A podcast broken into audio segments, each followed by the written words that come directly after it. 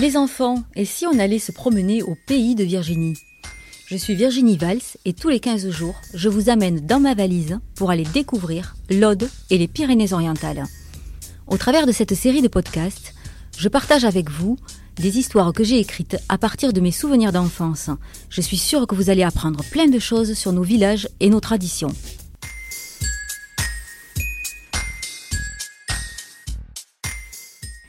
Une citation attribuée à un célèbre homme politique américain, Calvin Coolidge, décrit, à mon sens, parfaitement l'ambiance chaleureuse qui flotte durant les fêtes de Noël. Noël n'est pas un jour ni une saison, c'est un état d'esprit. Des effluves sucrés s'échappent de la cuisine. Une douce chaleur enveloppe le salon. Les crépitements de la cheminée se mélangent à la musique jazzy que lance le tourne-disque. Lucie adore cette ambiance feutrée. Chaque membre de la famille va à ses occupations, mais chacun contribue à cette atmosphère chaleureuse. Papa bricole dans le garage.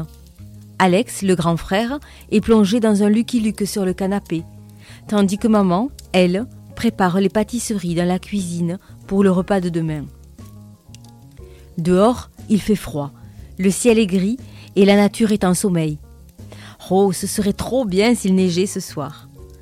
Assise en tailleur sur le fauteuil, près du feu, Lucie, 10 ans, sourit à la vue de ce spectacle.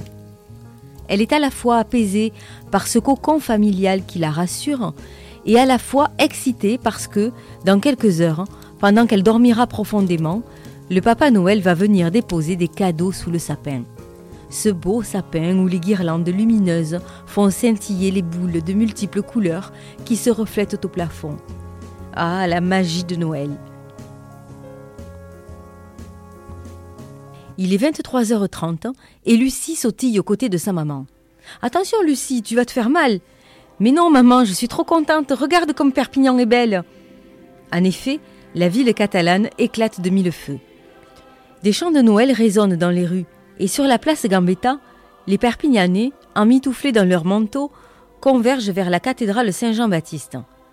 Croyant ou non, la messe de minuit, le 24 décembre, attire les amateurs des traditions catalanes. Dans cette cathédrale au style gothique du XIVe siècle, l'encens flotte dans les allées. Les fidèles se mettent à parler à voix basse et entrent peu à peu en introspection, un recueillement respectueux de ce lieu empli de symbolisme, de croyances, d'art millénaires, respectueux également des croyants qui, en dehors de l'instant magique, sont là pour prier. Lucie et sa maman s'installent sur un banc placé au milieu de la cathédrale. Elle lève la tête bouche bée et prend la mesure de la grandeur des lieux. Les plafonds sont extrêmement hauts. Nous sommes dans la nef, explique sa maman, la voyant admirative. Elle fait 80 mètres de longueur, 18 de large et 26 mètres de hauteur. Des peintures et sculptures ornent le moindre centimètre de surface. C'est un vrai musée. Face à elle, cinq marches élèvent l'autel où le prêtre va dire la messe.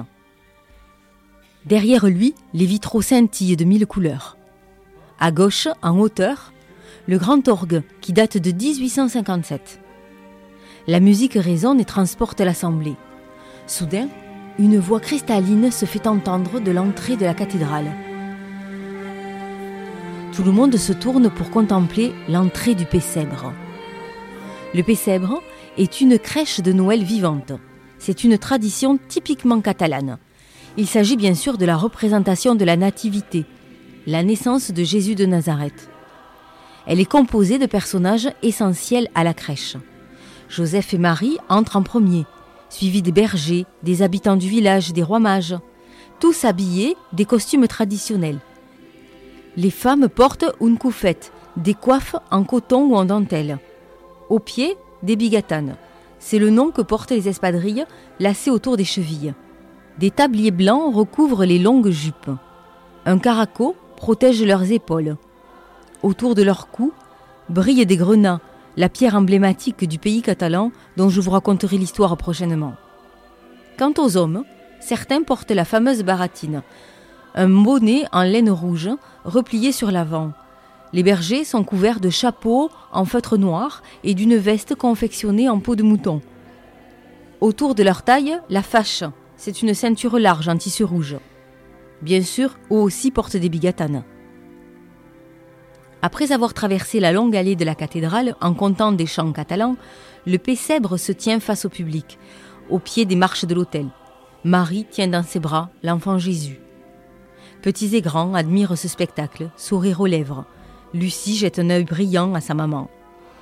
Assise sur son banc en bois, et trop petite pour voir le curé, elle détaille tout au long de la messe les moindres volutes, les moindres angelots qui décorent les murs et le plafond de la cathédrale. Il est tard et ses yeux commencent à tomber. L'office se termine enfin sur les chants de Noël. Dehors, des flocons ont recouvert la place Gambetta d'un léger drap blanc. Heureuse, Lucie lève ses petits yeux endormis au ciel.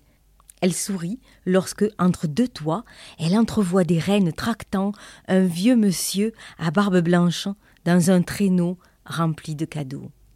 C'est la belle nuit de Noël, la neige étend son manteau blanc et les yeux levés vers le ciel, à genoux les petits enfants, avant de fermer les paupières, font une dernière prière. Papa Noël, quand tu descendras du ciel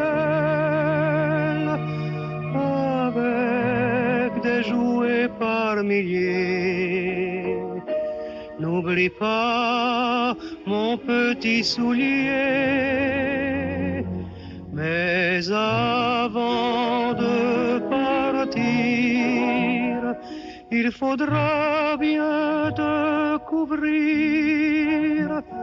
Dehors, tu vas avoir si froid. C'est un peu à cause de moi.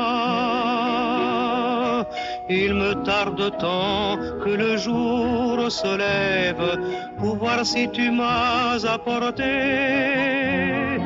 tous les beaux joujoux que je vois et que je. Petit papa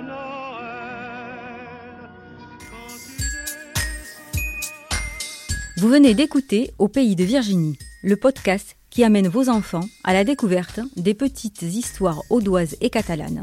Je suis Virginie Valls et je vous retrouve dans deux semaines.